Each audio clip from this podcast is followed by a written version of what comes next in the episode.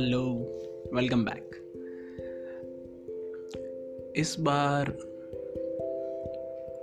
हम बात करेंगे दोस्ती फ्रेंडशिप के बारे में। वॉट इज़ इट यार वॉट इज़ इट का तो सबका अपना अपना डेफिनेशन होता है ना। हाँ तो वॉट इज़ इट तो नहीं कह सकते इसको। लेकिन एक परसेप्शन टूवर्ड फ्रेंडशिप तो हुआ कुछ यूँ? इस बार मैं दोबारा से ट्रेन में ही जा रहा था। या मैं ट्रेन में बहुत ट्रैवल करता हूँ, है ना? तो ट्रेन का ही रहता है हिसाब किताब। पैंतालीस मिनट की जर्नी थी। मैं अपने होम टाउन से कहीं दूसरी जगह जा रहा था किसी काम के लिए। तो एक कार्डिनल रूल ऑफ़ एंगेजमेंट मेरी समझ में आया, जो हर इंसान को मेरे हिसाब से फॉलो करना चाहिए। कि जब आप खासकर अकेले ट्रैवल कर रहे हो regardless of mode of transport कहीं भी तो अगर आपने छः सेकंड से ज़्यादा किसी से आई कांटेक्ट कर लिया, फिर तो आपको बात करनी ही पड़ेगी उस इंसान से। चाहे सामने वाला इंसान कोई भी क्यों ना हो। तो मैं बैठा हुआ था, अपने हेडफोन्स लगा के, मैं अपने दोस्त से बात कर रहा था। बोल रहा था उसको कि मेरा असाइनमेंट भी करके जमा करवा दे कॉलेज में। उसने कहा, यार, नहीं करवा सकता, बहुत बड़ा असाइनमेंट है, खुद कर ले आके। तो यूजुअली जो हम कहते हैं, यार, दोस्त के लिए इतना भी नहीं कर सकता क्या यार?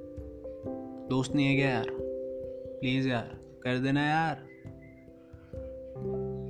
और ये आर्ग्यूमेंट रहा कुछ वक्त तक, फिर वही हुआ जो होता है। नहीं करूँगा नहीं करूँगा नहीं करूँगा।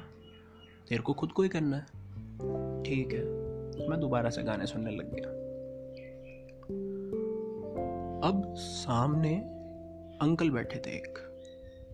उनकी एज मान लो आप होगी पैंतालीस से पचास के बीच में। चश्मा लगा के फ्रेंच कट में बैठे हुए वो भी खिड़की में मुँह दे के बैठे थे, मैं भी खिड़की में मुँह दे के बैठा था। दोनों मस्त कुत्ते की तरह हवा का आनंद ले रहे थे। होता है ना, कार से मुँह बाहर निकालता है कुत्ता, वैसा। फिर जैसे ही मैंने फ़ोन काटा, वही हुआ। छः second tick tick one tick tick two tick tick three tick tick four tick tick five tick tick six अब ऑकवर्ड हो रहा है। कौन पहले बोलेगा? जिसने पहले बोला,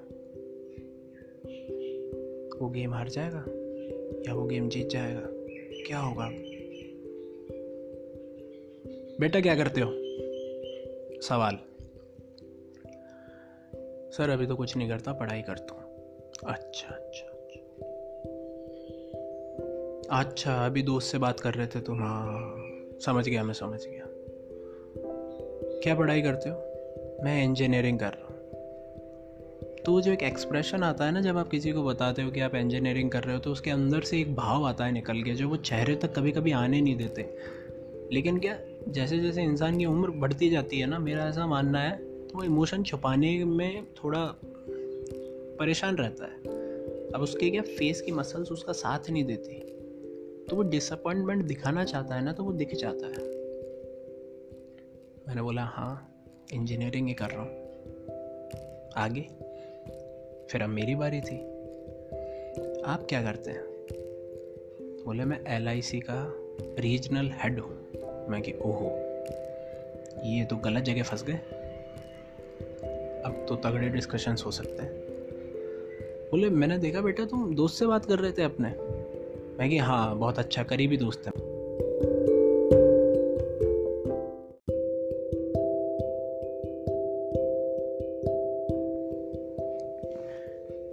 मैंने बोला हाँ अंकल जी, करीबी दोस्त है मेरा। उसी से बात कर रहा था। बोले, यार, तुम्हारी बातचीत से लगा नहीं कि वो तुम्हारा दोस्त है। मैंने पूछा, ऐसा क्या कह दिया अंकल मैंने जो आपको ऐसा लगा? बोले, तुम परचून की दुकान पे गए हो? मैं कि हाँ। पूछा, क्या होता है वहाँ पे? मैंने बोला, सामान खरीदते बोले, कैसे? मैं कि, हम उनको बताते हैं कि हमें क्या चाहिए, वो हमें वो सामान देते हैं और उसके बदले में हम उन्हें पैसा देते हैं। बोले, बिल्कुल सही। तो जिस हिसाब से तुम बात कर रहे थे, दोस्ती से ज़्यादा तो सौदेबाजी लगी मेरे को। मैं ऐसे में कि अंकल एक असाइनमेंट करने को बोल रहा था उसको। इसमें क्या तो सौदेबाजी हो गई और क्या सुन लिया आपने? आप जानते तो हो नहीं मेरे को। फिर भी अंकल, सुनना पड़ेगा। मैंने बोला, अंकल, ऐसा नहीं है। वो बस आज की बात है असाइनमेंट की थी और कुछ नहीं। वो बोला, नहीं नहीं, मैं खाली इस चीज़ के लिए नहीं कह रहा। मैं तो तुम्हारी पूरी जनरेशन पे ही सवाल उठा रहा हूँ। मैंने कही अच्छा तो अब मैं रिप्रेजेंटेटिव हूँ पूरी जनरेशन का, जिसमें कितने लोग हैं मुझे नहीं पता। और मैं डिफेंड करूँ जनरेशन को? यार, ये तो बहुत बड़ी ज़िम्मेदारी है यार। मैंने बोला, अंकल, ऐसा क्यों लगता है आपको? बोले कि, यार, मेरे भी बच्चे हैं, उनको भी देखता हूँ मैं। उनके लिए दोस्त ऐसे हैं कि भाई, रोज़ाना बात होनी चाहिए, रोज़ाना मिलना चाहिए। अगर कोई आपसे तीन महीने छः महीने से नहीं मिला तो अब वो आपका दोस्त नहीं रह गया। क्योंकि उसे पता ही नहीं है आपके जीवन में क्या चल रहा है। लेकिन ऐसा थोड़ी ना होता है। दोस्ती तो दोस्ती ही रहती है। चाहे साल कितने गुजर जाए। अब यहाँ पे मेरा दिमाग खनक गया कि यार अंकल, बात तो आप सही कह रहे हो। लेकिन जब उसको दोस्त को पता ही नहीं कि आप में क्या क्या बदलाव आए हैं तो वो दोस्त तो आपके पुराने वाले वर्जन से है ना, जिसको वो जानता है।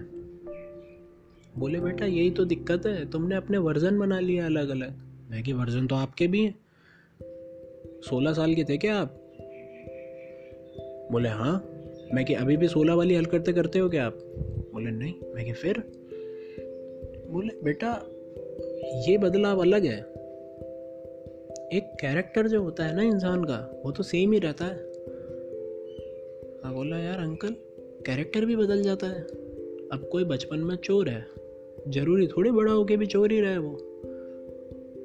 तो वो अपने चोर उचक के दोस्तों के साथ में थोड़ी रहेगा।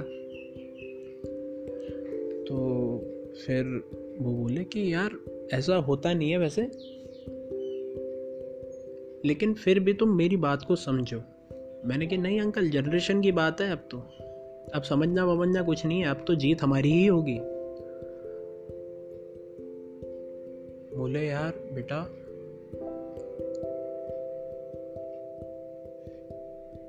इस चीज़ को तुम ऐसे देखो कि अगर किसी से तुम दोस्ती कर रहे हो और उसमें तुम अपना कोई मतलब ढूंढ रहे हो तो वो दोस्ती नहीं है। मैंने कि यहाँ पे मैं आपसे अग्री हूँ। बोले, दूसरी चीज़। तुम मेरे मित्र हो। मैंने कि ठीक है, मैं तुम्हारा मित्र हूँ। मैं कि ये भी ठीक है। बोले, ये दोनों चीज़ें अलग अलग हैं। मैं सोच रहा यार, ये वाली बात तो सही है इनकी। तो बोले, बेटा, अब तुम्हारी जनरेशन और मेरी जनरेशन जैसी भी है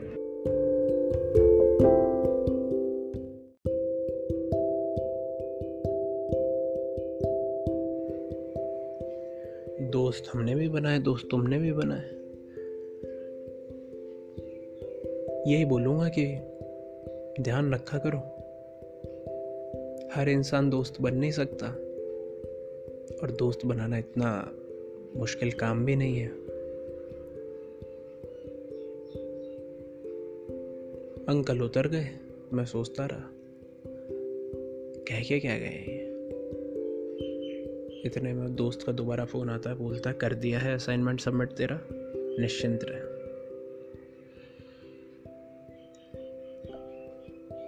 Thank you very much for listening you are experiencing this with Mohak Chaturvedi show is called trial and error